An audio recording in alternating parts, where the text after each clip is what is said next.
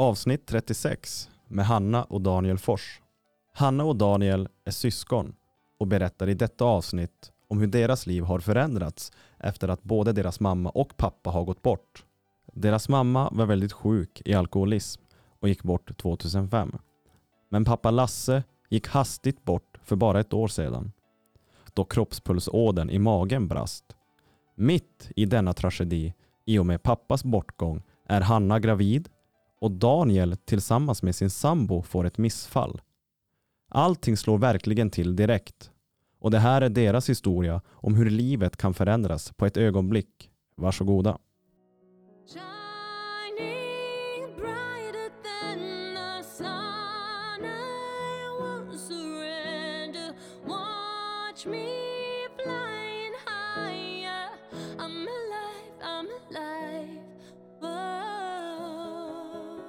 Nej, men vi kör igång. Um, först och främst, kul att ni vill göra det här.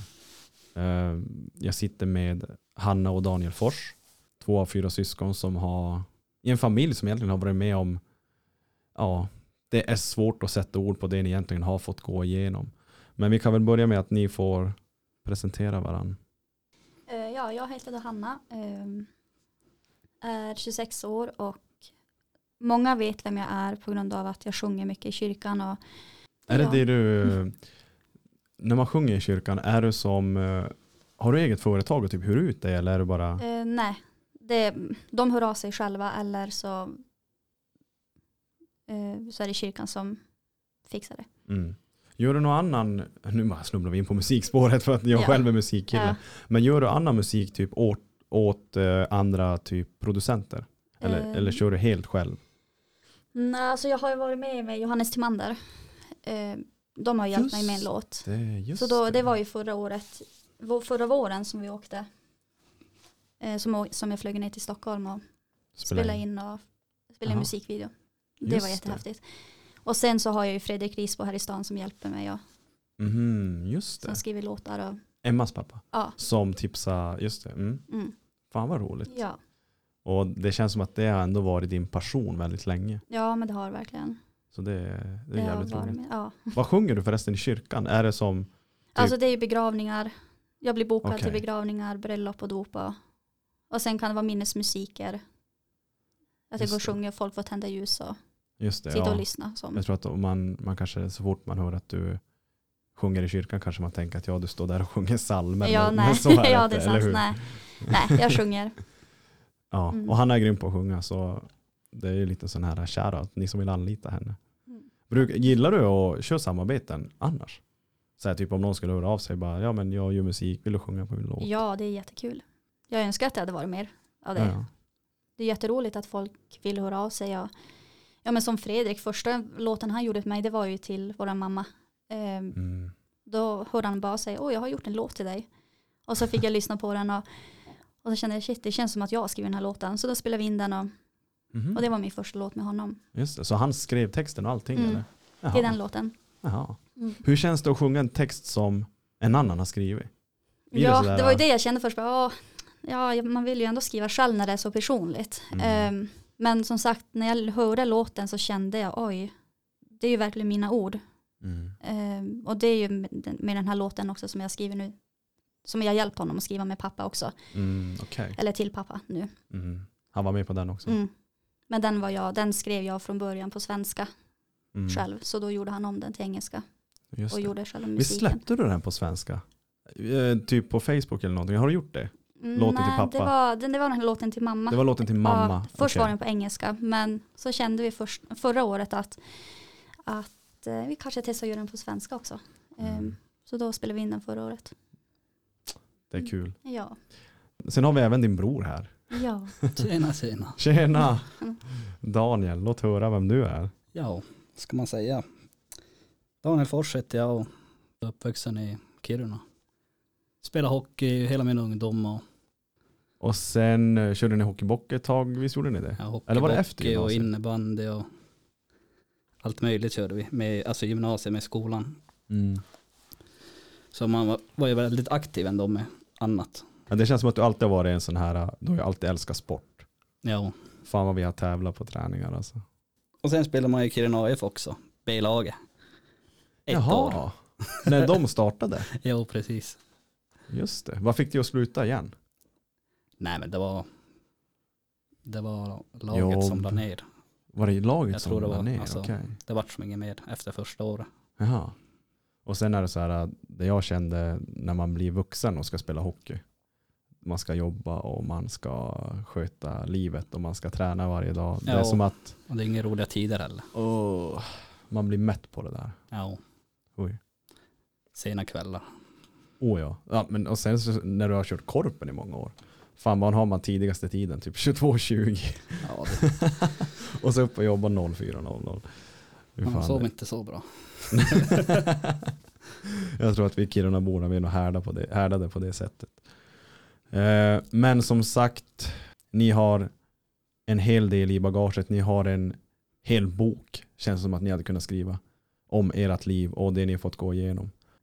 Ja, vi, alltså kasta oss in för de som inte vet. Och, ja, senaste året har ju varit jävligt tufft. Bara Mm. det för er. Ja, det började då med att våran pappa gick hastigt bort förra året, 6 november 2019. Eh, väldigt hastigt. Vi pratade med han, ja men du träffade ju honom den dagen.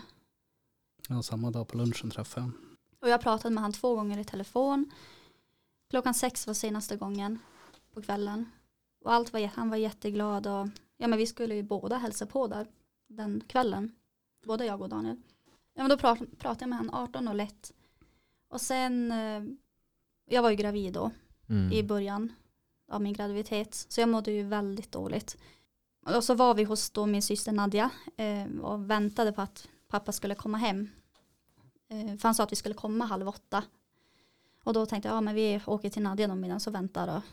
Och så hann klockan bli, då fotade jag just en bild på min sambo och Nadjas son. Och i bakgrunden så ser man klockan halv åtta. Och så far vi, så ska vi åka mot pappa då. Och så känner jag i bilen att vi vänder, att jag mår så dåligt. Alltså, jag känner, jag orkar inte åka, jag mår så himla illa. Och det är första gången som jag någonsin vänder för att åka till pappa. Pappa har ju alltid, alltså man har ju alltid åkt dit, alltså fast man har mått dåligt. Och, och sen åker vi hem och då så ringer det i min telefon.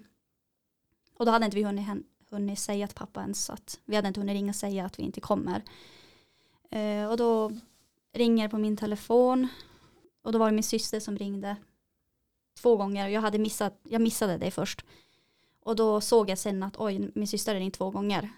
Och då säger min sambo att om hon ringer till mig nu så har det hänt någonting.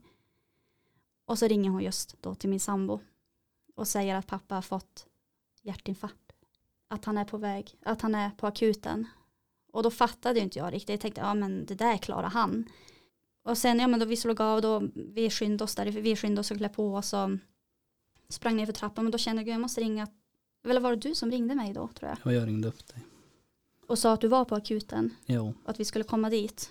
Ja men då skyndade vi skyndade igen och så stängde vi av telefonen och, och så tänkte jag gud jag måste ringa till Daniel igen att, och fråga lever han? Och då sa du inte för tillfället. Eller att, vad, nej just, nej alltså att de, han, hans Just hjärta nu- slog inte men att de försöker få igång han. mm. Och då tänkte jag som bara nej men att det där klarar han. Att det, går, det kommer gå jättebra det här. Så i bilen när vi är på väg så, tänker, så pratar jag högt för pappa att kom igen nu kämpa du kommer klara det här. Och, för jag tänkte om han hör mig. Ehm, och så åker vi dit och du var ju redan på plats. Mm. Så jag tänker du ska få prata om det också sen. Va, vad får dig Hanna att tro att, eh, att det kommer gå bra? Jag vet det för pappa har alltid varit en sån kämpe. Alltså han har varit, Mm. jag tänker det här kommer han klara. Alltså att han får inte lämna oss, tänkte Mm. jag. Det kan inte vara sant att jag visste att han, om han hade fått chansen så skulle han ha kämpat för att få vara kvar med oss barn. Hur gammal blev han? 54. 54, ja, han skulle precis fylla 55. Och Det är ju heller ingen ålder. Nej. Vet man vad som har orsakat hjärtinfarkten? Det var det att det, det var ingen hjärtinfarkt. Fick vi veta sen. Okej. Utan det var en aorta som brast. Mhm. Och det är ju ja, huvudpulsådern i magen som brast. Ja, just det. Så att det gick ju väldigt fort. När, när den brister, är det så att det är typ, alltså det är typ 100% att du kommer dö? Eller går det att på något Alltså sätt det- rädda? Det är, alltså brister den på ett sjukhus så är det liten chans att rädda. Okej, men det är, Och brister den hemma så är det ju omöjligt. det är kört alltså. Som jag fattar det i alla fall. Mm. Så han var ju hemma när det hände. Mm. Eh, han hann ju ringa till sin sambo och att hon ska ringa ambulans.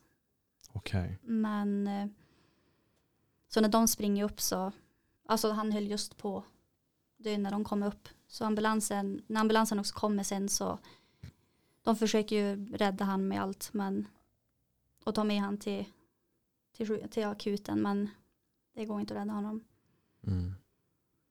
Och det var där då jag också menar att om det hade varit hjärtinfarkt så vet jag att han hade kämpat. Alltså Ja, det, nu fick han ju ingen chans att försöka ens. Alltså Mm. när det där hände så det går ju inte att göra någonting. Som sagt, är Nej, jag visste också. inte orsaken. Nej. Och, och, och jag vet väl bara att det är allvarligt. Men Mm. hur allvarligt har jag inte vetat. Alltså, ja. Får jag tillägga bara att han var ju väldigt aktiv. Han tränade ju jättemycket. Mhm. Och käkade mediciner för ja, blodtryck och allting sånt där. Höll koll på sig själv om man säger så. Mm. Så att, Så det är som egentligen alltså en blixt från klar himmel. ja. Att det liksom händer. Mm. Så just därför vi kanske tänkte att om det är en hjärtinfarkt så borde han klara det. Mm. Just, mm. Han är stark, Mm. Mm. tänker man. Men Daniel, för Hanna säger ju att du är där på plats. Hur, hur var din dag? Eller just när det sker? Ja, alltså jag var precis och jag kan ta det lite bakåt för att det var, jag och tjejen vart ju gravida samtidigt som Hanna. Ungefär. Mm. Och vi hann ju berätta åt farsan att ja, det kommer ytterligare en till i juni. Mm. Så att Hanna skulle få, storebror Tobias skulle få och att jag och Linn skulle få. Mm. Så får vi, alltså i vecka 12 så får vi veta att den lever inte längre, att det är ett missfall. Och det var ju riktigt jobbigt för alltså man var ju inte alls beredd på det. Mm. Man tänkte ju att det här, det här kommer bli bra. Alltså, jag kan gå in på det lite senare. Men i alla fall, får ju missfall på söndag om jag får mig rätt. Och sen tre dagar senare så går farsan bort. Så vi var i Gällivare under den tiden. Från söndag till onsdag eller tisdag. Så jag kom ju hem på den dagen i alla fall och farsan ville jättegärna träffa mig. Men det var som att jag inte, eller kvällen innan så orkade jag inte träffa. Nej. För vi var så jäkla dåliga, jag och Linn. Och så sa vi att men vi träffas på lunchen i alla fall. Så jag träffade han samma dag som han gick bort och skulle tvätta av ett släp, kommer jag ihåg. Jag och svärfar. Och sen var ju pappa där också. Så det första han gör, jag tänker ju bara att men jag tar och tvättar av det här nu så surrar lite bara. Men farsan, första han säger att hörru du, kom hit. Mm. Ge mig en kram. Så det var mitt sista bra minne av han. Och sen så åker vi därifrån och jag ska sälja en skoter. Kommer en kille från Gällivare. Så jag står ju och, ja, princip, i princip gör affären. Hade nästan gjort klart affären. Tills eh, pappas kompis ringer. För de jobbar på samma förening där vars han var och jobbade just, farsan. Och han ringer och säger att Danne kom hem nu. Och så säger jag att jag hoppas på att sälja skotern. Att, vad tänkte du? Så han att det är inte läge. Kom hem nu. Och då förstod jag direkt att det är något med farsan. Så jag hoppade in i bilen och körde, körde inte lagligt hem om man säger så. Och sen kom jag utanför kyrkogatan vars de bodde. Och då ser jag ju farsan komma ut i en alltså en här sjukhusbår med en sån här hjärtstart igång. Och det var ju så jäkla brutalt att se. För om du tänker på så typ en docka, om du trycker ett finger på en docka så vecklas den in så här. Exakt så såg det ut när den där jävla hjärtstarten höll på med han. Så det var ju riktigt brutalt och jag såg att jag såg redan då att hans ögon var helt borta. Att det här ser inte bra ut. Så jag fick ju följa med ambulansen, och in till akuten och sitta. Jag fick vara med välja om jag ville vara där inne och så när de höll på och försökte återuppliva honom men jag, jag vågade inte vara där. Så jag, jag gick till ett annat rum och väntade in mina syskon och alla andra. Så det var den upplevelsen jag hade av den dagen. Och det var där vi möttes upp då. Och du hade ju redan fått beskedet då när vi kom, Jo. vi andra syskon. Och vi stod och bankade och bankade, vi fick ju inte komma in först.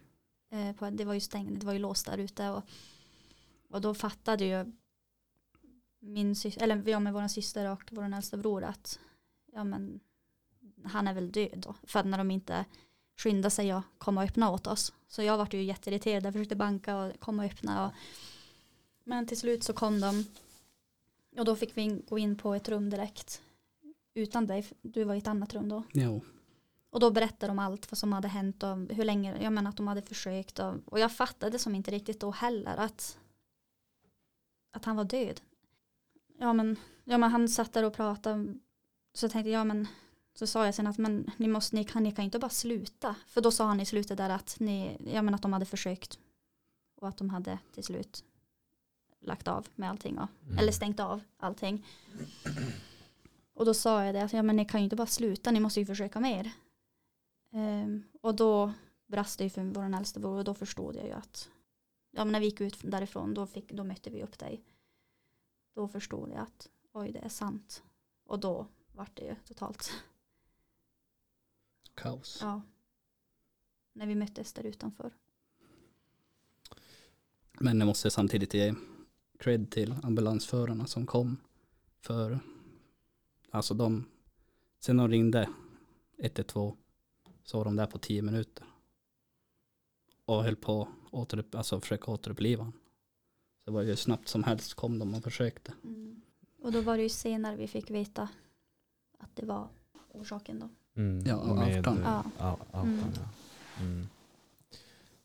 Eh, Alltså jag tror inte, ja, alltså hu- hur ska jag kunna ens försöka förstå hur det känns? Jag har känt er hela livet nästan och känt Lasse också och alltid veta vilken stark familj ni är. Eh, Så någonstans så känner man, alltså varför händer det här just er? Varför händer det er? Alltså ni är de absolut finaste på den här jorden. Och, och samtidigt så kanske man känner också att men fan, om nu vad det nu är som vill er så illa så, så ändå, känns det ändå som att ni om någon är ju de som faktiskt klarar det här. Förstår ni vad jag menar? Ja, alltså liksom, ni är så tajta, ni är så starka, ni har redan varit med om massa Mm. olika saker och så Ja. händer det här. Mm. Och Vem är det som vill er så illa? Ja. Och så är det som att ni ska, ja nu ska vi prövas igen. Mm. nu ska de knäcka oss igen. Mm, Alltså någonting där uppe, någonting är det ju. Alltså det, det går inte så att föreställa sig. Man har ju alltid varit så rädd också att förlora pappa. Alltså vi alla har ju varit det. Ja men förlora varandra egentligen. Vi har ju alltid varit så nära och det är ju pappas. Förtjänst. Ja. Att vi är så nära. Men, men när du ändå nämner det Hanna, vad är det som har gjort att det har blivit så i familjen?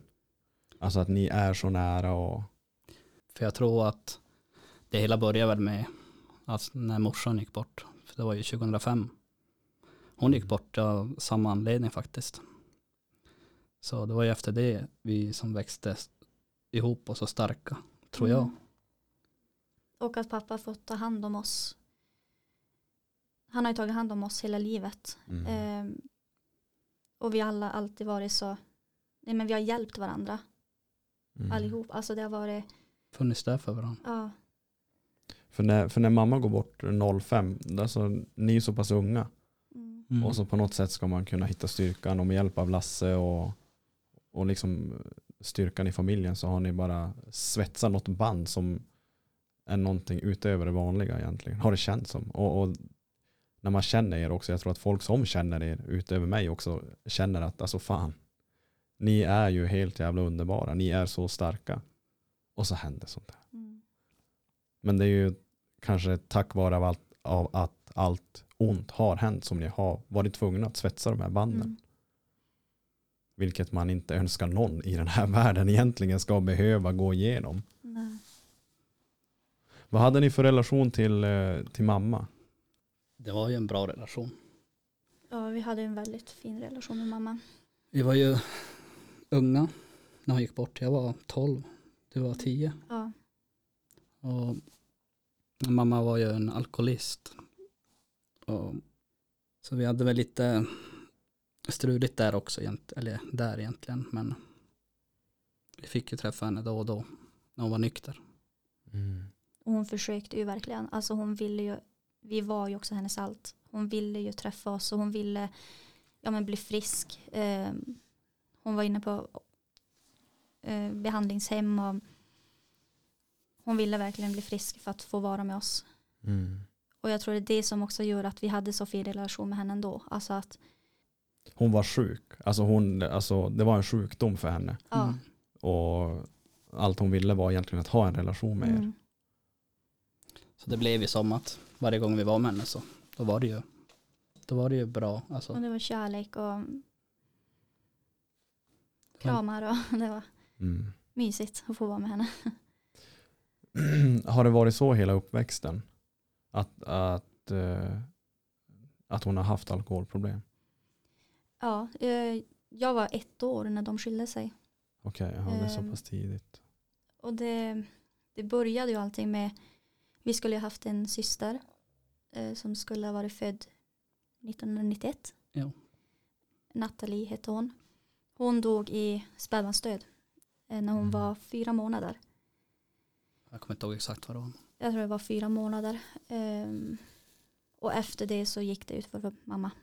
Men då har hon det- alltså, alltså fyra månader levt på jorden? Ja. Ja. Okej, ja. Mm. Så, och det var ju som efter, alltså, för sen kom ju du Mm. efter det och sen kom jag. Men det var som att efter jag hade kommit då var det som att det var då hon det gick ut för. Mm. Ehm, hon började dricka för att ja, men, få sorgen och ja. Har, har, ni, har ni pratat med mamma om det? Alltså liksom vad som gjorde henne sjuk och vad som var problemsituationen för henne? Nej, alltså jag, jag tror att jag var så liten så jag, jag visste vad som var problem. Alltså att när vi var med henne, men jag vågade aldrig prata med henne om det. Mhm. För mig var det bara att åh, jag får vara med mamma. Eh, när vi var med henne. Mm. Men vi pratade aldrig med henne om det. Nej, jag pratade inte heller, alltså just om det med henne. Jag var ju bara 12 när hon gick bort. Och det, jag vet inte man. Men hur, hur präglade det er? Som, alltså, som vi sa innan, alltså, ni är ju tvungna att svetsa de här banden. Pappa får börja ta hand om er liksom, på heltid. Och, vad händer liksom, i, i eran kropp, i eran, eran, eran, ert huvud? Och, liksom, vad, jag som inte har mist någon nära än. Mm. Alltså jag kan inte ens föreställa mig. Jag, jag kan bara veta att jag vill ju fan inte att det ska hända. Men vad fan gör jag om det händer? Hur har ni liksom fått det att funka, liksom hålla sig hel? Man blir starkare som familj. Vad gör man? Alltså, vet du, jag tror mycket har gjort för oss att vi har varit sån, vi har pratat alltid. Alltså vi har alltid som sagt funnits där för varandra. Och, men ja, Var det öppna oss, eller var det öppna och varit med varandra väldigt mycket. Mm. Prata om just de händelserna. Och, Alltså det ni säger är så jävla sant. För jag är också lagd åt det hållet. Att man måste kunna prata. mm, Och ju mer man pratar, alltså, ju bättre blir det. Tror jag. Mm. Alla kanske inte har så lätt att prata men jag tror att vi alla mår bra av att prata. Att hela tiden liksom, men fan, men fan Danne att eh, jag måste få prata. Fan det här med mamma, liksom, jag, jag klarar inte mer. Alltså. Och så Mm. man tar hand om varandra på det sättet. mm, Att man alltid finns där. Mm. Så egentligen är det väl kanske inte några hemligheter. Vad som får en att kanske ta en igenom sådana här tragedier. Utan det är väl bara bara och bara och prata men Mm. finnas där, prata, kärlek. Ja, precis. Sen har ju musiken alltid varit för oss alla egentligen. Alltså hela familjen. Alltså både pappa och ja, men vi syskon har ju alltid tyckt om musik. Och musik är ju också ett bra hjälpmedel. Ja, man, man har sin, sitt lilla intresse där på sidan som får Ja. en att kanske koppla bort lite grann. Som Danne på samma sätt säkert haft hockeyn. Mm. Mm. Alltid kunna koppla bort. Ja, men så var det ju. Absolut. Det var ju hockey hela tiden. Du var ju duktig i hockey också. Ja, Vill du inte erkänna det? nej men inte, inte jättebra och inte jättedålig var jag väl Du var inte. skicklig. Nej men det blir nog en sån här, äh, ja men här kan jag komma och liksom ha kul. Här kan jag komma och kanske hila lite grann. Har du sjungit ända sedan du var liksom tio? Mm. Ehm, jag började ju efter att mamma gick bort. Mm. Ehm, då började jag sjunga hemma mycket. För jag kände att det var min tröst att sjunga. Och då sjöng jag ju ofta när ingen var hemma. Det var ju lite i början att jag vågade nästan inte säga att jag sjöng. Jag vet inte varför. Att man tyckte väl kanske inte att man var bra typ. Bra Mm. nog för att sjunga. Men sen började det mer och mer. För jag kände att det hjälpte mycket för min sorg att sjunga då. Ehm, och sen började jag sjunga i kör i skolan. Och därifrån så var det någon som hade hört, eller min klasskompis hörde mig där sjunga.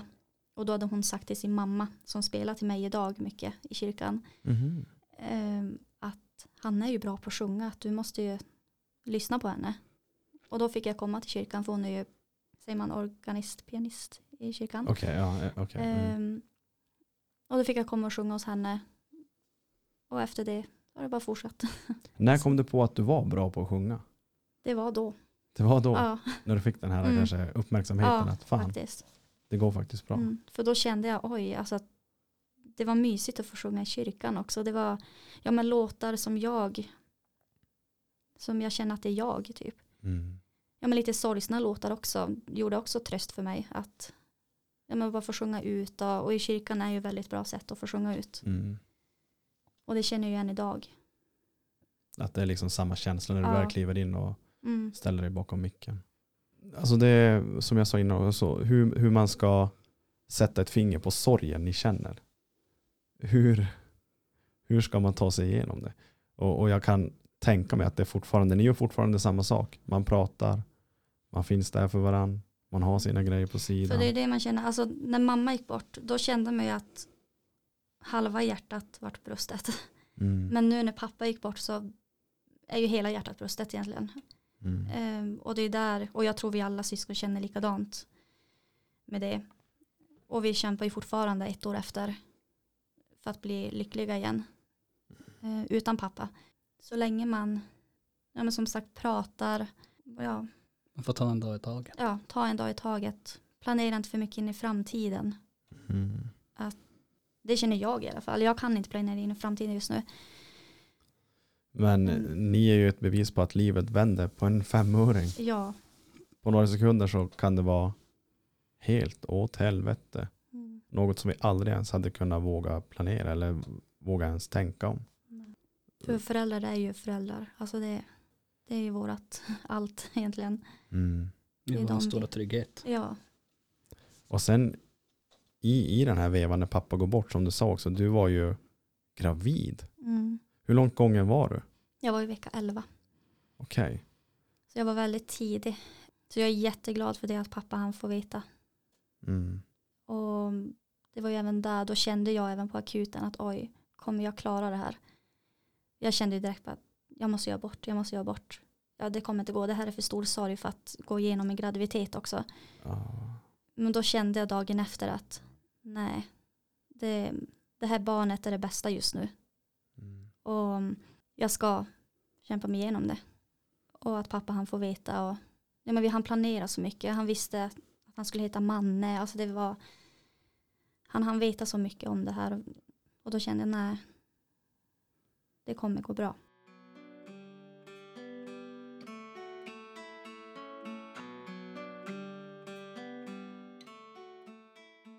Jag kan tänka mig också att när man är gravid, eh, för kroppen ska väl helst inte vara så stressad och sådär när man Nej. är gravid. Att det kan ju gå fel Mm, även om man inte vill det. jo. Hur har du axlat den? Hur blev det för dig? Alltså liksom från det att när Lasse går bort till att du Mm. faktiskt föder? Hur var, Det har varit jättejobbigt. Hela graviditeten har varit, ja men det började med att jag mådde illa fram till den dagen pappa gick bort. Jag mådde jättedåligt, jag spydde, jag kunde inte äta någonting. Och den kvällen när vi var på akuten då slutade mitt illamående. Men, och jag tror att det var på grund av allt som har hänt och chocken. Och det, men sen började ju min foglossning ganska tidigt. Mhm. Jag hade jätteont i ryggen, jag kunde inte gå. Eh, Så jag kunde ju inte jobba heller. Allt hände som på samma veva där. Jag skulle börja på Fonus samma vecka som pappa gick bort. Begravningsbyrån. Mm.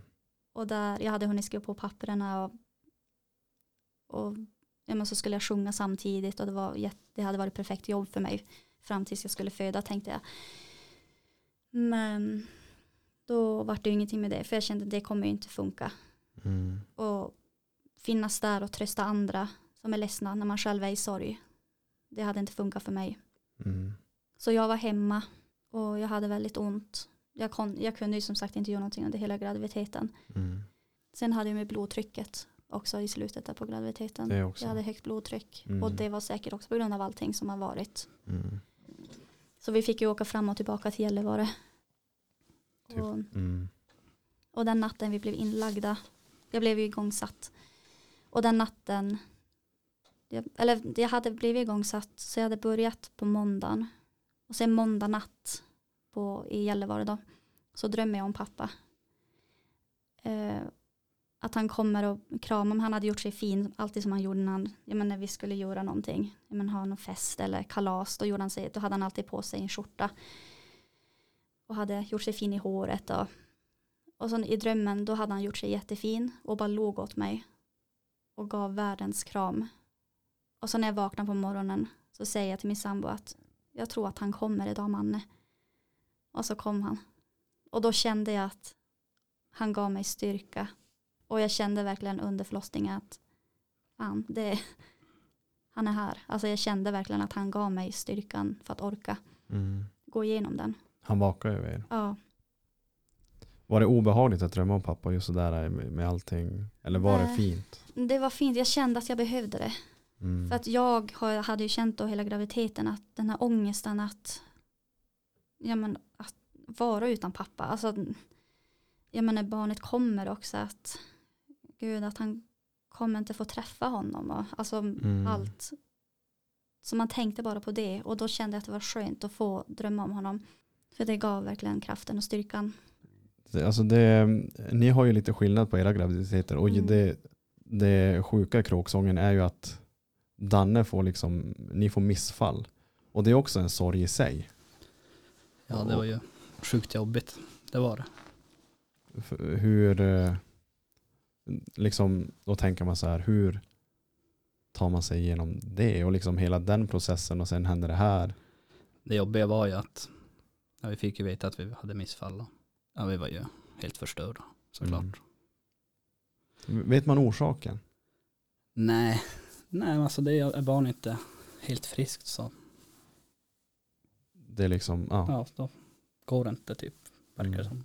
Men eh, sen hann vi inte riktigt kanske bearbeta riktigt den sorgen Mm. med, tanke på att farsan gick bort tre dagar senare. Mm. Så att det var ju så mycket som hände då så att jag vet inte, det, det var, vi försökte bara överleva. Enkelt sagt. Det var mörkt. Ja. Men um, sen ljusnade det till i, nu kommer jag inte ihåg exakt om det var januari, februari. Då var det ett plus på stickan igen.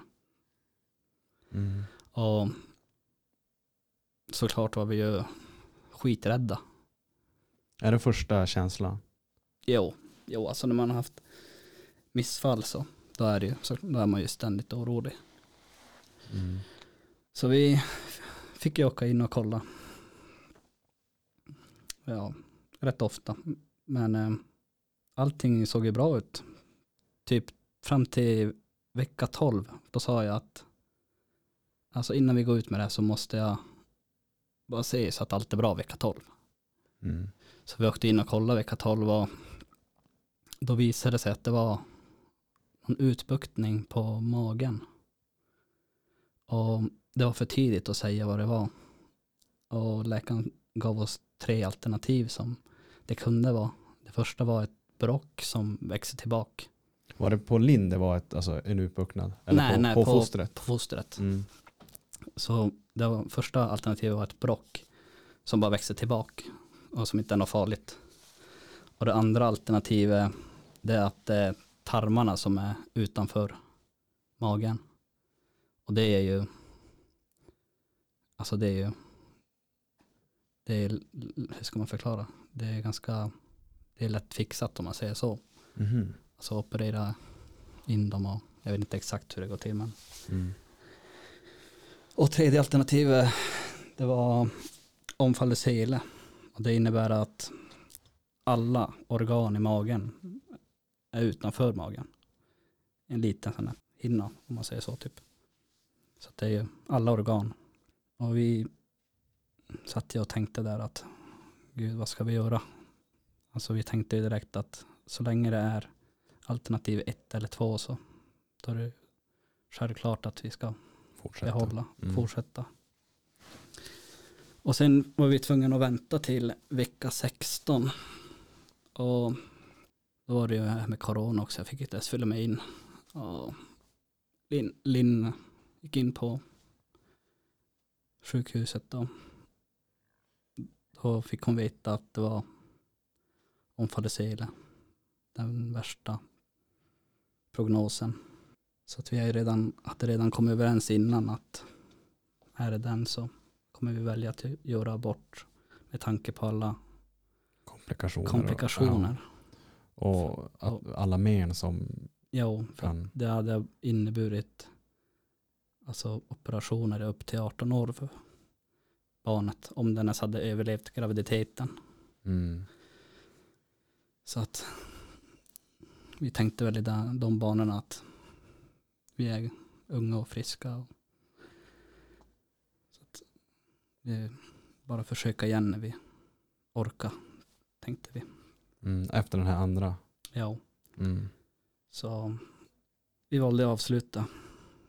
Och det var både en av dem, eller en riktigt dålig dag och en bra dag för det var nämligen så att min syster Hanna som sitter här, att hon födde samma dag.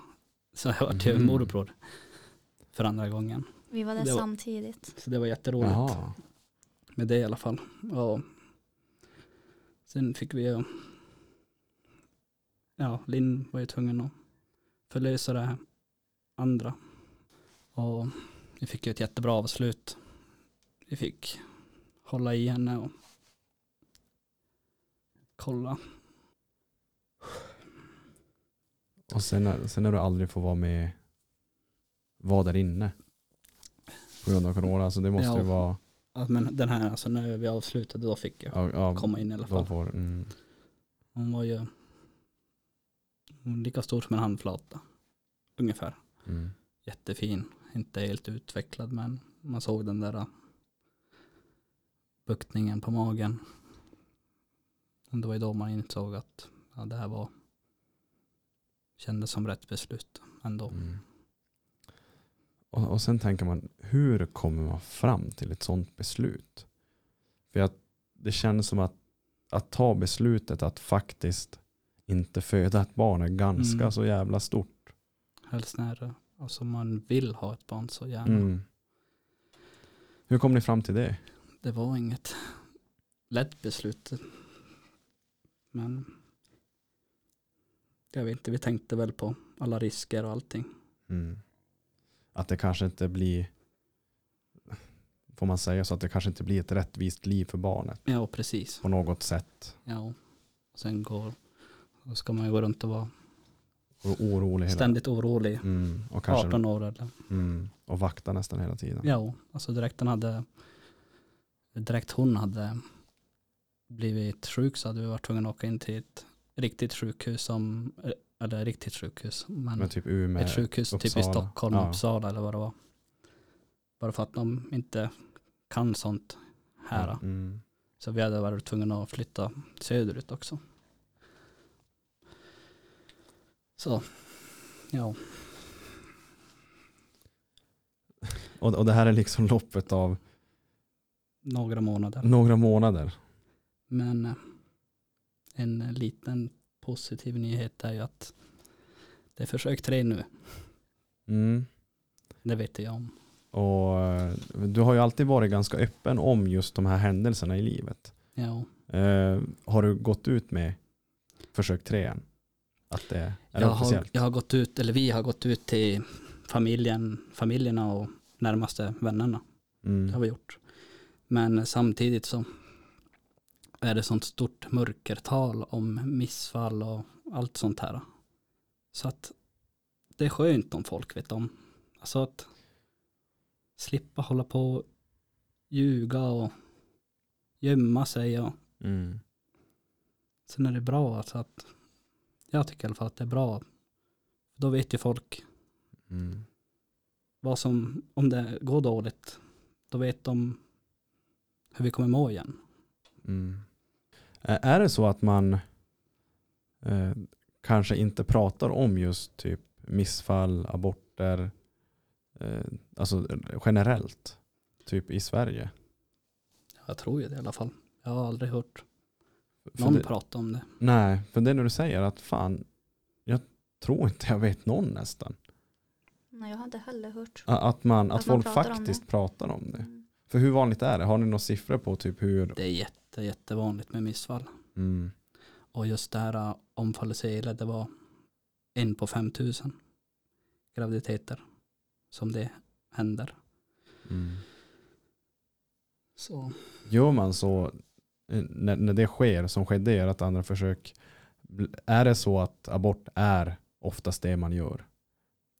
ja, oftast gör man det vid det.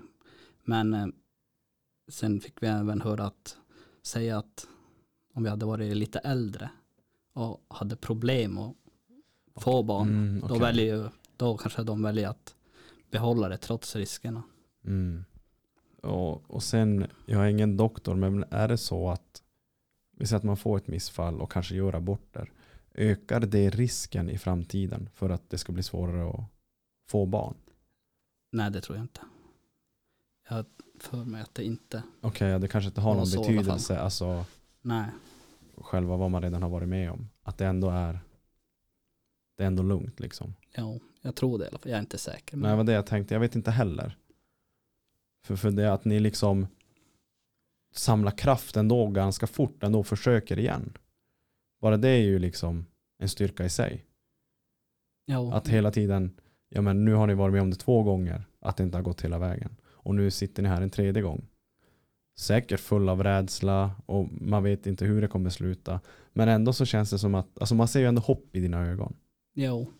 Men det, min flickvän sa ju en ganska bra sak. att Jag kommer aldrig vara redo att, skaffa barn igen. Men man måste ju försöka. Alltså Mm. oavsett hur rädd man än är så måste man ju. Om man ska lyckas få ett. Och, och jag, eller vad säger du Hanna? Jag tror inte man kan på något sätt förbereda sig egentligen för att bli förälder. Nej, Alltså det är ju någonting som sker verkligen. bara. Det kommer bara. Mm. Jag var ju jätterädd innan. Gud, tänk, jag ska bli förälder. Alltså, hur ska det gå? Men sen Mm. kommer det bara av sig själv. Mm. Man kan mer än vad man tror. Och, Ja, och, och eh, man lär känna sig själv och man lär sig, är man tillsammans med, med partnern så samarbetar man ju på ett Mm, annat sätt. Och det är ju bara en, alltså man bildar ju sin familj. mm, Och nu är det som våran tur att väx, eller uppfostra barn och, ja, och ta den rollen som våra föräldrar en gång hade. Mm. Men jag kände även lite, eh, efter Manne hade kommit, jag har ju också fått höra mycket att åh, du kommer känna vilken kärlek, ja men direkt han kommer på ditt bröst. Men eh, jag kände inte någonting först när han kom. Och då var det som, men gud, är jag konstig nu som inte känner någonting? Eh, det tog några dagar, det tog veck, ja, men någon vecka innan jag faktiskt började känna någonting. Och det har inte jag pratat om till någon för att jag skämdes. Ehm, och det är vanligt. Det är inom sig förlossningsdepression. Och jag har läst om det. Det är jättevanligt att man får det. Mm. Men det pratas ju inte heller om. Och jag kände mig jättedum i början. Men nu när jag, jag älskar ju han mer än allt, allt annat. Mm. Och det gjorde jag ju såklart då också, men man kände att jag vet inte hur jag ska förklara det. Jag tror det var för att man hade så mycket förväntningar. För att folk Mm. hade sagt så mycket, allt kommer vara så, jag vet inte, sen tror jag också mycket gjorde att vi hade varit med om så mycket. Och, Ja men eh, dina sinnen kanske inte var i bästa fulla bruk. nej, jag tror inte det. Och det är ju fullt normalt Mm, med tanke på allt ni har fått gå igenom. mm, Och sen kan jag tänka mig också, det är säkert annorlunda pappor till pappor och mammor till mammor. Att som mamma kanske man blir, det är mycket påtryckningar. Ja men Ja. det kommer bli så här. Jo, och du ska ha det. Jo. Och du ska fixa det. Och sen ska det bli så. Mm, Att man kanske på något sätt bara, åh, man vill bara stänga. Ja. Och kan jag snälla få bilda min egen uppfattning. jo, Och som pappor är det bara Kom igen, fan det kommer bli en hockeygrabb eller kommer bli en Ja, handbollstjej. Fan vi kör. Det är, så här, det är lite mer raka, lite, Mm. vi är lite enkelspåriga när vi mm, ja men verkligen. Så det är, Mm. och allting har väl gått bra för er till idag? Alltså liksom med Manne och Mm. Det har gått jättebra. mm. Han har varit han är jättegullig. han, han är gullig. Nej, men han, är, han har varit jättelugn och vi har ju haft det väldigt lätt med honom. Det är Mm. nu, han blir snart sex månader. Mm. Eh, tiden har gått jättesnabbt, man hinner ju knappt med själv. Mm. Men vi har, haft, vi har fått sova på nätterna och det är nu han har börjat. Busa. Ja, han har ju märkt att han kan börja krypa. Och, så i sängen, vi får ju som inte sova så mycket nu. Mm. Men det är jättemysigt. Det, just nu känner jag att, gud att, vad hade jag för liv innan Mm. honom? Att vad tråkigt liv jag hade. Alltså man känner ju så nu när man har barn. Men ändå att ni hade, för vissa har ju faktiskt den där turen att första tiden så, ah, vet du, Mm. våran unge bara sover och sover och vi Ja. får sova och vi är så utvilade och så bara, Mm. hur är det möjligt? Men det, men det är ju det är så himla olika. Mm, verkligen. Men som du säger nu, nu kommer det ikapp er Jo, kanske. jo, det är ju det. När energin börjar flöda. när man har pratat om det för mycket att det går så bra. så, jo. Man skryter om Ja. sitt barn och så får man äta upp det sen. jo. Men sen också, det här är ju också en grej som man bara infinner sig i som förälder. Mm. Det går ju inte att förbereda sig på att inte sova. Nej, Utan det är ju bara någonting som man, man bara infinner sig i det. eller hur? Man, eh, man kliver bara upp på nätterna. Alltså, Ja. man är trött men man gör det bara. Alltså utan Mm. att, Det är det är barnet. ja, Det är liksom eller hur? det käraste som finns. Ja. Det är ju, man går ju över lik för sitt barn. Mm. Alltså lite så är det. Mm. Man gör ju allt i världen för sina barn. Verkligen. Och det, man, bara, man bara hittar rollen. Mm. spelar ingen roll. Jag tror inte det spelar någon roll egentligen typ hur gammal man är. Alltså jag tror att det är någonting som bara sker. Det är som en switch i skallen att okej, fuck, nu är, det, nu är det seriöst alltså. Mm. Nu är det på allvar. Ja. Så att, eh, men Danne, håller, det är ju tidigt att säga, men har du liksom försökt förbereda dig eller er på något sätt inför det som komma skall? Liksom att säga att allting går bra och, och, nu, och nu är du där. Alltså vi försöker alltså förbereda det. Vi köpte en barnvagn men Mm. det var ju sen första graviditeten. Mm. Annars är det väl man går ju bara runt och hoppas på att det går bra. Så att det är väl det man försöker. Ja, alltså jag kan tänka mig det, Det är bara som det som är i skallen. det är dag för dag och liksom och hålla allting över, under uppsikt Ja, och, men precis. och se till att för hur långt gången är hon nu? Det är tidigt. Exakt vet vi inte heller. Det är så pass tidigt. Okej, Men det har som inte börjat växa ja, magen? hon är jättesvullen i magen. Okej, ja. Ja. Hon är gravid i alla fall men vi får veta snart okej. exakt hur det ser ut. Mm. Och det kommer vi bara hoppas att det jävla går bra nu. Jo, Och hålla alla tummar och tår som går. Att, för jag tror att du hade blivit fan världens bästa pappa. Och det tror jag du också känner. Hanna känner nog också samma jag. sak. Ja, det vet jag att han kommer bli. Ja. So call me a cynic, call me a bummer. I don't wanna be that way anymore.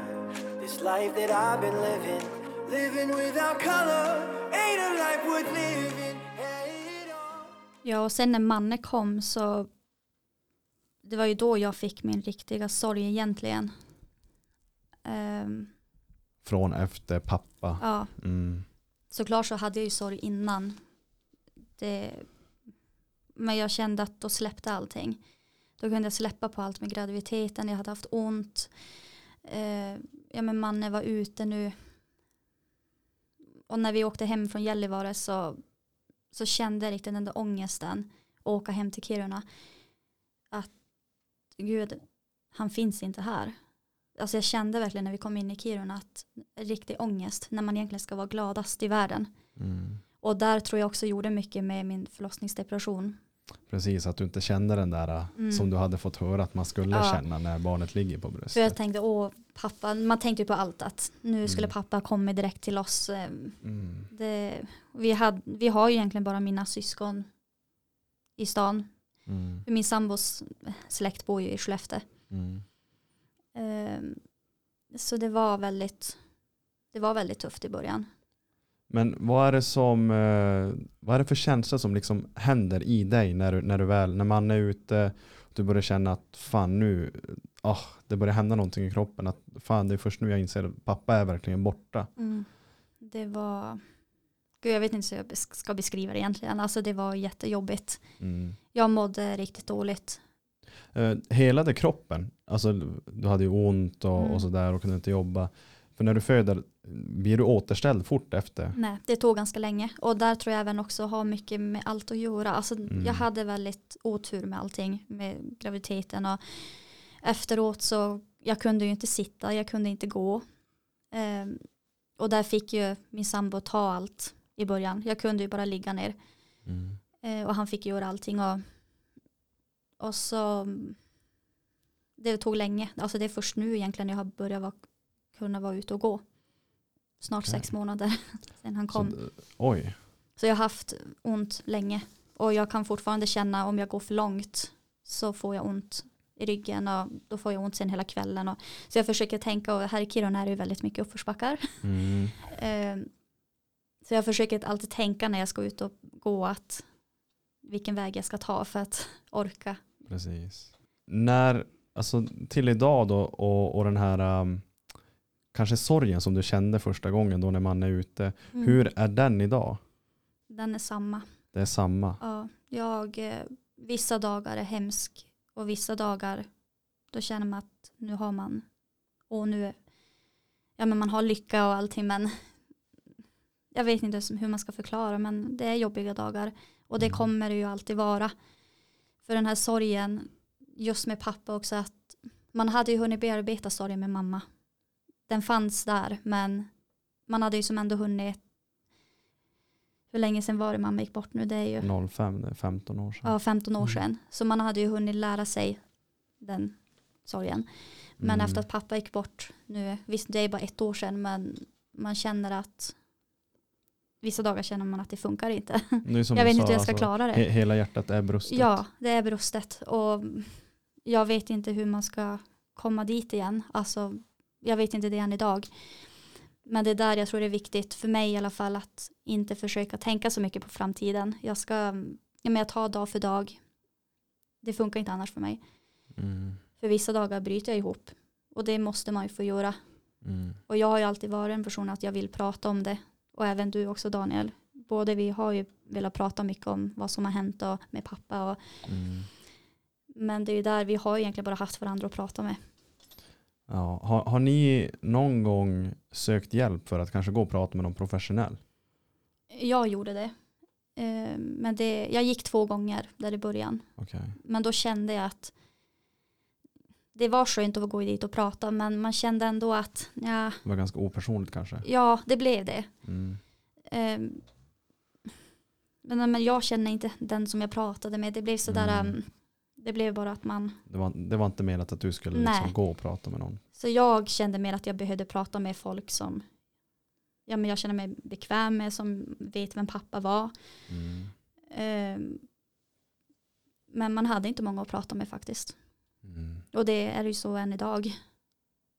Hur utvecklade sig den här graviddepressionen? Alltså hur länge höll den i sig? Just själva den. Den Grejen. gick ju bort ändå ganska, ja men efter en vecka ändå. Alltså, Okej, det var ändå... För den, Mm. eh, jag ska inte outa några namn, men en av mina bästa kompisar har också precis blivit pappa, eller det är ett tag sedan nu. okej. Hans tjej fick graviddepression och Mm. det är ju så också som du också nämnde innan att så här äh, lite mörkertal, att, va, Mm. men det händer ju faktiskt folk. Och jag visste ingenting om det förrän han berättade. Mm. Eh, det slutade i alla fall med att han har nu, han är med barnet hela tiden, hon är inlagd alltså. Okej. Och det var så illa att hon, hon kunde ringa till min kompis och säga att "Hörru du, nu hoppar jag med barnet från balkongen. Mm.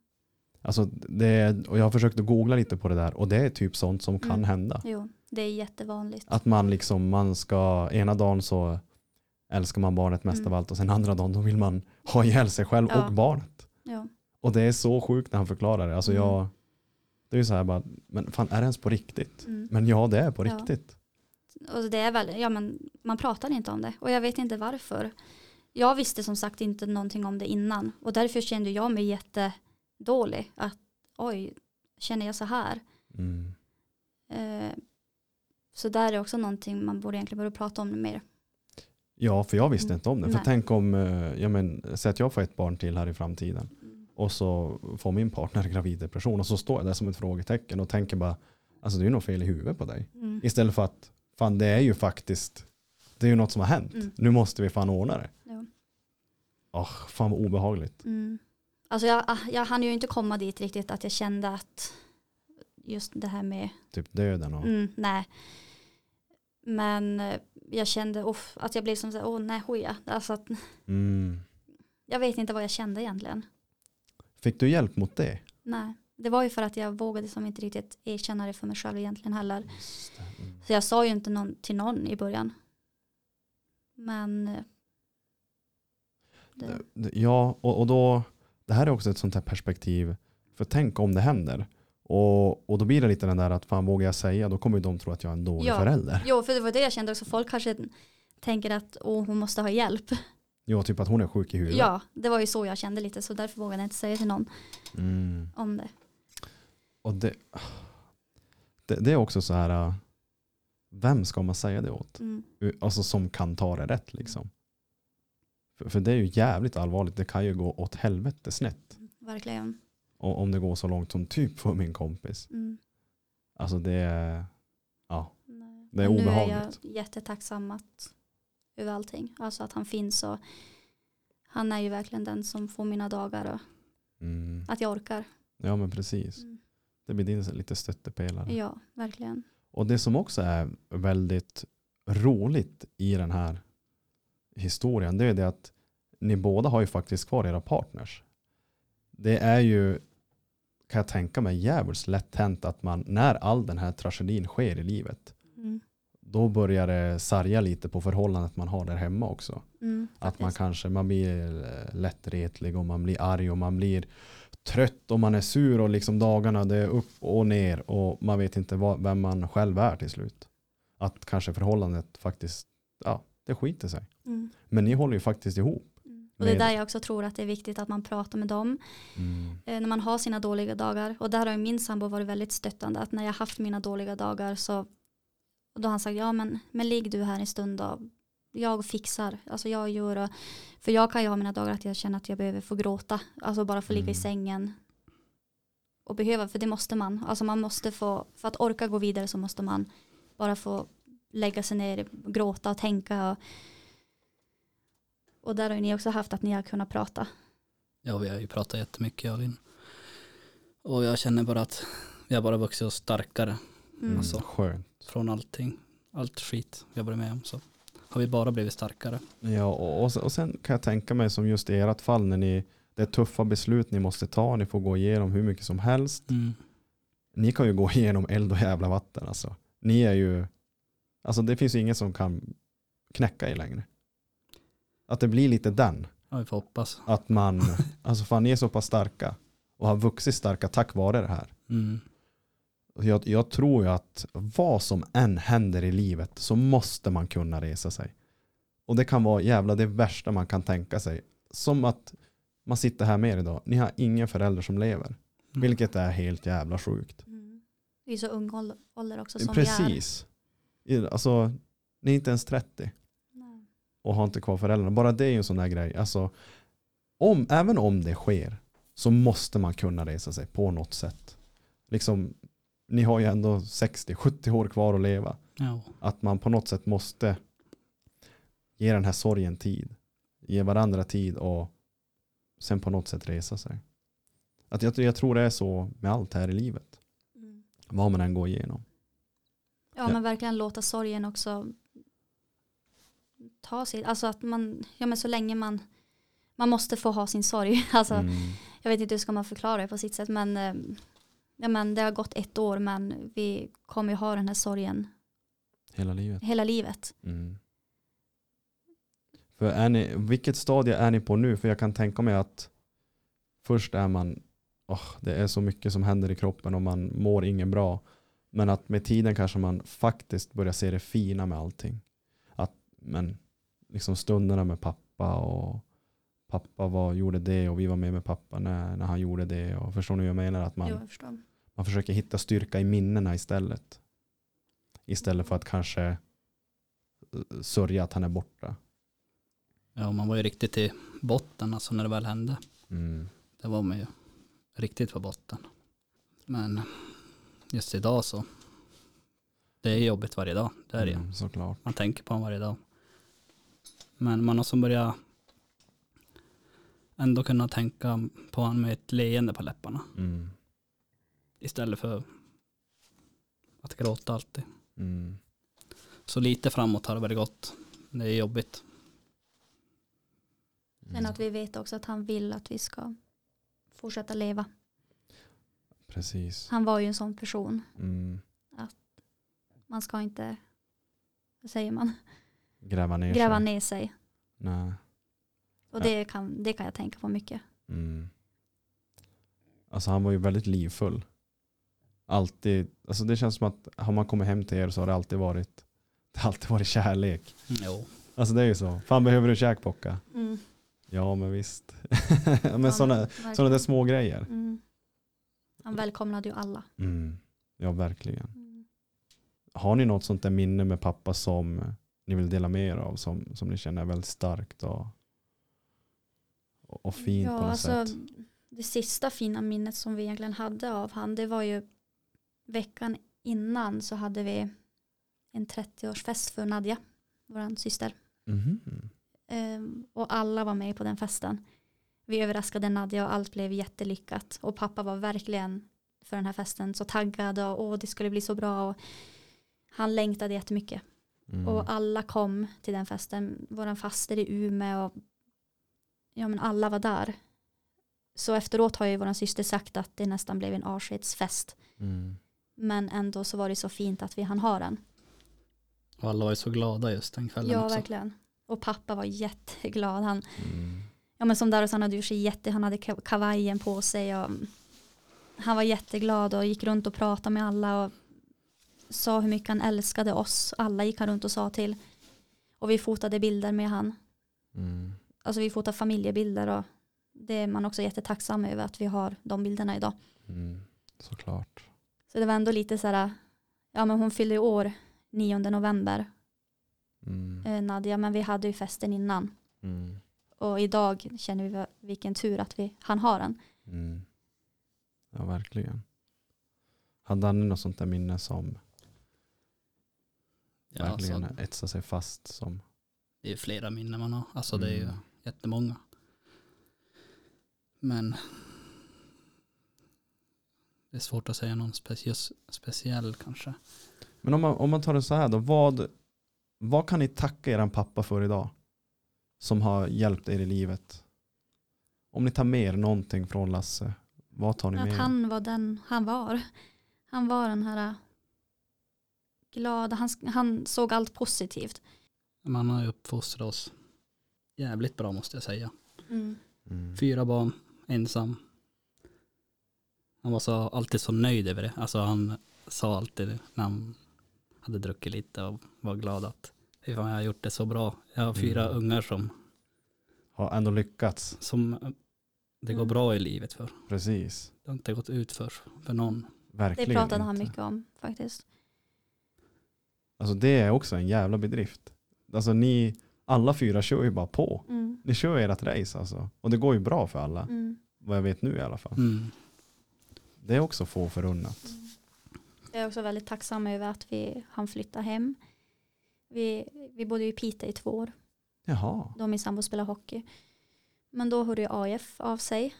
Ehm, och jag hade ju tänkt att jag aldrig mer skulle flytta hem. Men, och då hörde AF av sig. Och då tänkte vi som, ja men varför, vi testar och flytta.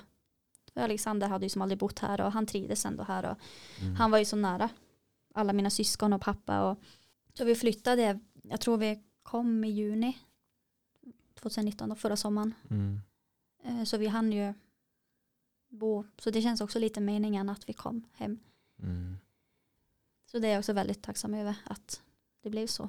För först kände jag som, nej men flytta hem igen. Att, Ja, var det första gången du flyttade från stan? ja, Ja. och jag trivdes ju ändå att bo söderut. Men sen kände man ju, man saknade ju familjen och när vi, alltid, när vi, när vi är så nära varandra Mm. och vara ifrån. Och då tänkte jag, ja men då får man vara nära dem ett tag. Men vi hade ju ändå tanken att flytta igen sen. Alltså vi har ju haft tanken. Mm. Men idag känns det ju lite tufft. Man tänker ju på att lämna syskonen och Mm. efter allt. Men får se vad som händer. Är du en, nu när du ändå varit utanför Kirunas gränser, känns det som att är du en tvättäkta Kirunabo eller vill du härifrån? Det är både och. Alltså man, en dag kan jag känna, åh vad jag trivs här. Men nästa dag så kan jag känna, åh, för jag vill ju bo nära havet. Mm. Så jag önskar bara att man, det kunde vara hav här. Men jo. det önskar man. ja, nej, men annars, jag trivs jättebra i Kiruna. Men jag vet inte, det är både och. Mm.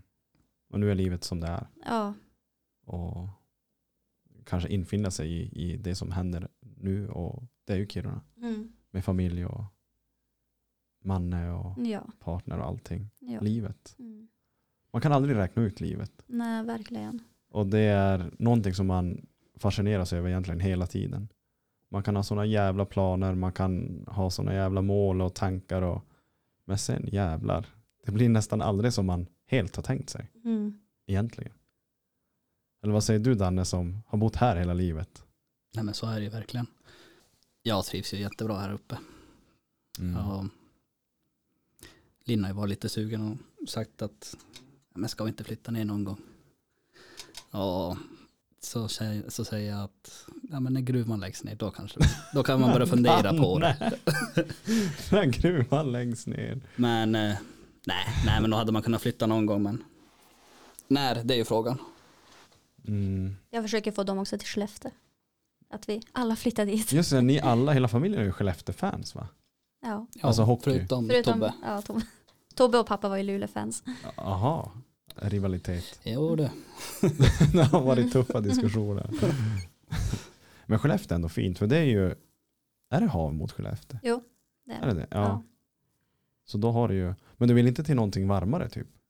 Nej, eller jag vet inte. Alltså jag vill ju inte komma till för stor stad heller. Mm. Det känner jag i alla fall. När man är van att bo här och då känns ändå Skellefteå ändå lite större.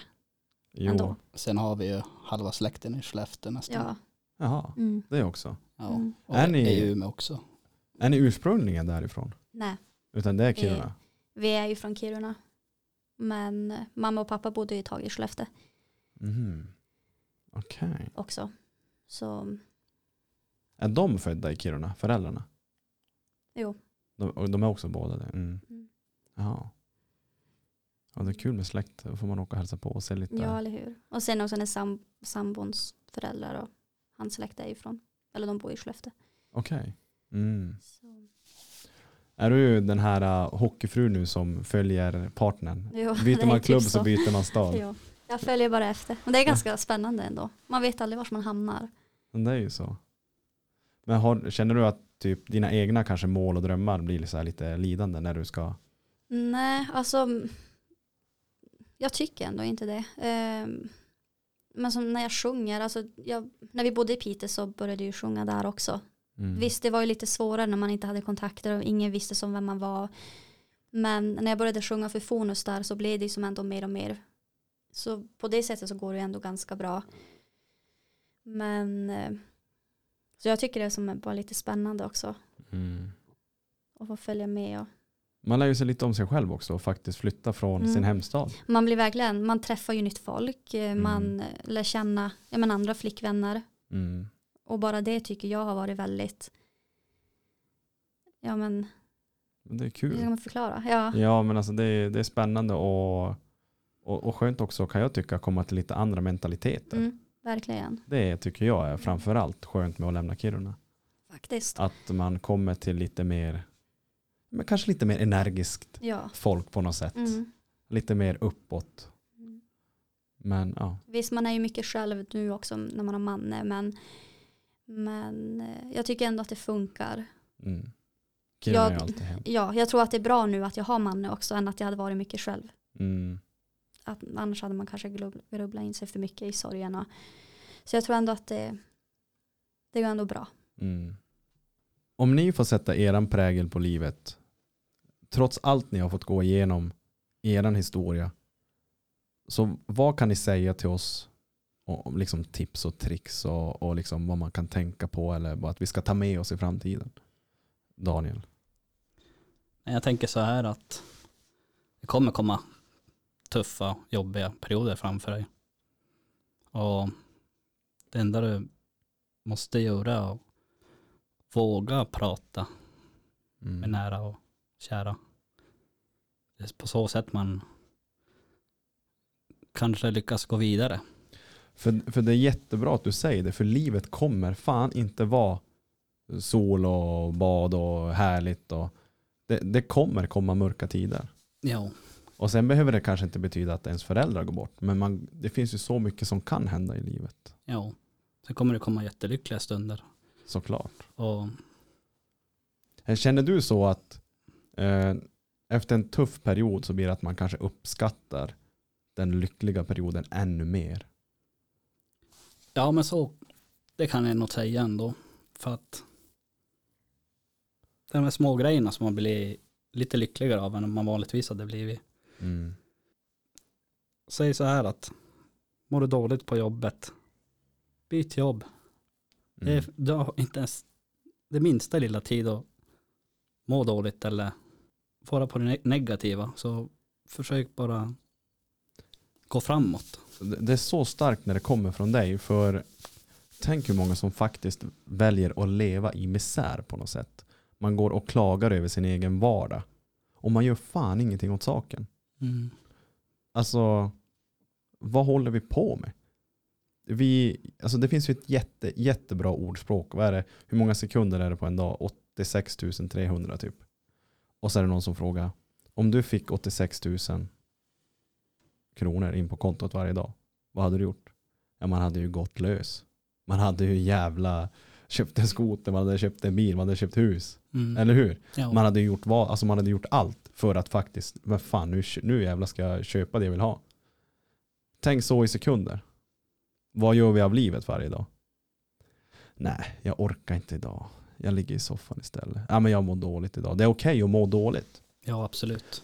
Så. Så länge man liksom vågar se mot ljusare tider. Eh, Men att man kastar bort varje dag sådär. För vi hade ju inte gjort det om det var pengar. Så att så måste vi faktiskt se på tiden. Pengar kan vi alltid tjäna. Det kan vi alltid som på något sätt få tillbaka. Men tid kan vi ju fan inte få tillbaka. Nej, Det är bara ett sånt där ordspråk som faktiskt jag brukar påminna mig själv om att typ när man känner sig kanske lite trött, man kanske har något viktigt att göra eller någonting, men polarna kanske frågar, men häng med och gör det här. Och så, nej men jag ska se Netflix. Nej, jag ska fan inte se Netflix. Jag ska ta tillvara på varenda jävla sekund här och nu. Att det blir så. mm. Är, är, alltså, kan ni typ relatera till jo men absolut.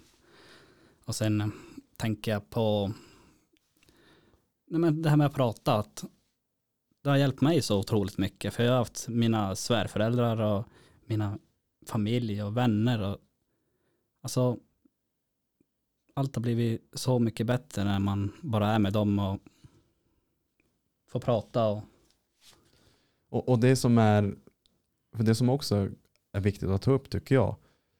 Har du någon gång varit och pratat med psykolog eller kurator eller något, något slag i och med den? nej det har jag inte. Och ändå så liksom lyckas du ändå bearbeta den här sorgen genom att prata. Ja, Därför är det så viktigt att vi lyfter att vi måste våga prata. Om det så än är med din syster. Om det så är, är med en bästa kompis. Ta det där första klivet att våga prata. Då, då har vi ju börjat bearbetningen. I, i den, alltså liksom du som inte har sökt professionell hjälp mm, ändå har liksom börjat bearbetningen med sorgen och genom att bara prata. ja. Det är så enkelt. För vad är det värsta som kan hända? Jag vet inte. Det, Det är, bara, inte, det är bara skönt. det är bara skönt. Ja, För det är ofta så här när du väl har sagt första meningen sen börjar man nästan spy ut allting. För det blir ju så, det är så skönt när det väl släpper. Till sist så sitter man där och bara rabblar upp allt. Sen när man har pratat klart så bara Åh, vad skönt. några kilon lättare. Eller hur? Mm. Egentligen. Att det blir så. Hanna, om du får sätta din prägel på livet. Ja, men jag tycker att du ska tänka på att, eller ni, ta vara på det ni har. Eh, nära och kära, ring en extra gång till era nära och säg att ni älskar dem. Mm. För man vet aldrig vad som kan hända. Och bara fråga hur de mår. Ehm, men våga visa mer känslor. Och visa att ni bryr er. För ibland kan det, ni kanske bryr er men ibland kanske det känns för den andra att när man aldrig får en fråga, någonting, Mm. ehm, att den kanske inte bryr sig. Ja, men jag, jag tror att vi är för dåliga på Mm. att faktiskt höra av oss. Och det kan ju faktiskt vara så enkelt som att ja men hur mår du? Mm. Och, och, och, så, och, och då i samma veva så känner sig kompisen eller familjemedlemmen att men fan, Mm. hon tänker på mig. Ett roligt exempel var att eh, en polare var, han låg jättesjuk, eh, magsjuk var han. Och så, jag har fått höra det senare, men då när han var magsjuk, och då är det just ett sånt här exempel, då ringde jag han. Eller typ skrev sms och bara, men fan hur mår du? Att, går det bra? Och sen då, ja men, jo, jo men det, det är på bättringsvägen liksom. Men sen i efterhand då, så det var typ på någon fest eller någonting, så sa han bara att fan, Pocka vet du att du var den enda som, som ringde och skrev och, och frågade hur jag mådde. Mm. Att, det är ju det är så fint av dig. Att jag var den enda som skrev. Det kan ju betyda så mycket. Alltså, Och uppenbarligen så gjorde du det för honom. mm. Och, och då, för mig är det så här, äh, ja, alltså jag är nog ganska dålig på att höra av mig, men för mig är det ändå som ganska självklart. Men jag tror att man, man hör av sig först när det är dåligt typ. Mm. Ja men, oj nu har det, hur har det gått, det som har hänt? För Ja. där kan jag även känna, efter allt som har hänt, för mig i alla fall så känns det att folk inte har vågat höra av sig. Eller Mm. folk har skrivit, jag finns här, men, men när man kanske har börjat prata om det så, så märker man ju att personen kanske inte vågar prata om det. Att, och då blir det fel istället och att den börjar prata om annat eller att det blir tyst. Eller, Mm, för vi pratade lite om det innan vi startade. Äh, Där vi pratade om, för, jag, för då när jag skrev åt dig Danne när, när Lasse hade gått bort, att, Mm. eh, för det är ju lätt hänt att man kanske, ja men mm, Lasse går bort och så jag då Dannes kompis så ska jag som låtsas som om ingenting har hänt för att jag inte vet hur jag ska bete mig. För det är ju en otrolig sorg. Och så går jag runt och så ser jag dig nästa gång en vecka efter att Lasse har gått bort. Så, Tjena Danne, hur fan är läget? Typ sådär låtsas som ingenting. Det är ju jätte-awkward. Ja. Men, men som du och jag gjorde, jag skrev ju faktiskt åt dig. Jag vet, ringde jag, kan- eller du kanske, jag kanske inte, ja, du skrev åt mig. jag skrev åt dig att eh, liksom, ja men typ, jag vet vad som har hänt och, och du vet att jag alltid finns där. Jo, men samtidigt så är det ju jätte, jättesvårt. Mm. Alltså folk reagerar helt olika. mm. Och Hur men, tycker ni man ska reagera? Alltså om ni, om ni säger typ till kompisarna. eh, jag tänker så här att väldigt enkelt, man behöver inte ens säga något. Det är bara att vara där.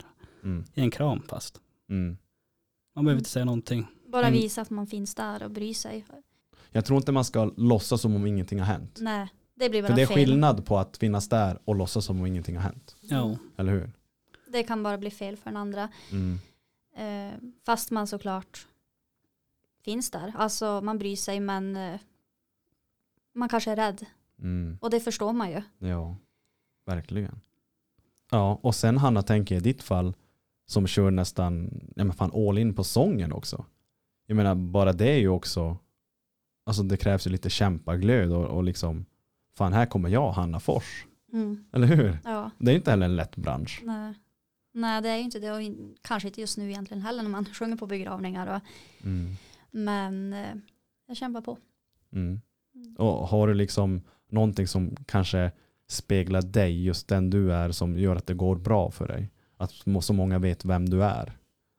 För jag Ja. tror att man, visst du sjunger bra, men jag tror att det krävs ändå en attityd bakom hela artisten så att säga.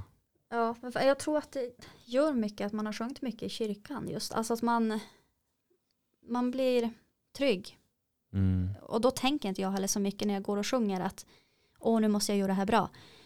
Mm. Man vet att man gör det bra. Ehm, man blir bara så trygg Mm. i sig själv och bara sjunger ut. Och- Och jag mm. tänker inte så mycket innan att på någonting, jag försöker bara sätta mig in i, ja men nu ska jag sjunga på den här, ja men Mm. kanske en begravning. Då försöker jag sätta mig in i dens personens Mm. och bara kör. Ja, Mm. det, det är inte så mycket svårare Nej. än så. Och skönt ändå att höra att du faktiskt har den här tryggheten, för den är så jävla viktig vad vi än gör i livet. Att vara trygg i sig själv. Att våga tro på sig själv. Ja, det är viktigt. Och ja, So call me a cynic, call me a bummer. I don't wanna be that way anymore. This life that I've been living, living without color, ain't a life worth living. Hey. som sista fråga så vill ju jag veta vad ni har för drömmar, vad ni har för planer och vad ni gör om fem år. Här måste man våga drömma. Hej vilt, Ja, Danne. Man har ju hört den här frågan och ändå har man inte förberett sig.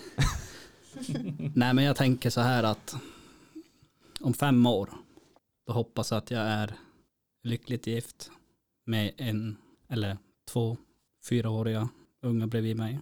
Gärna att aktierna har gått bra.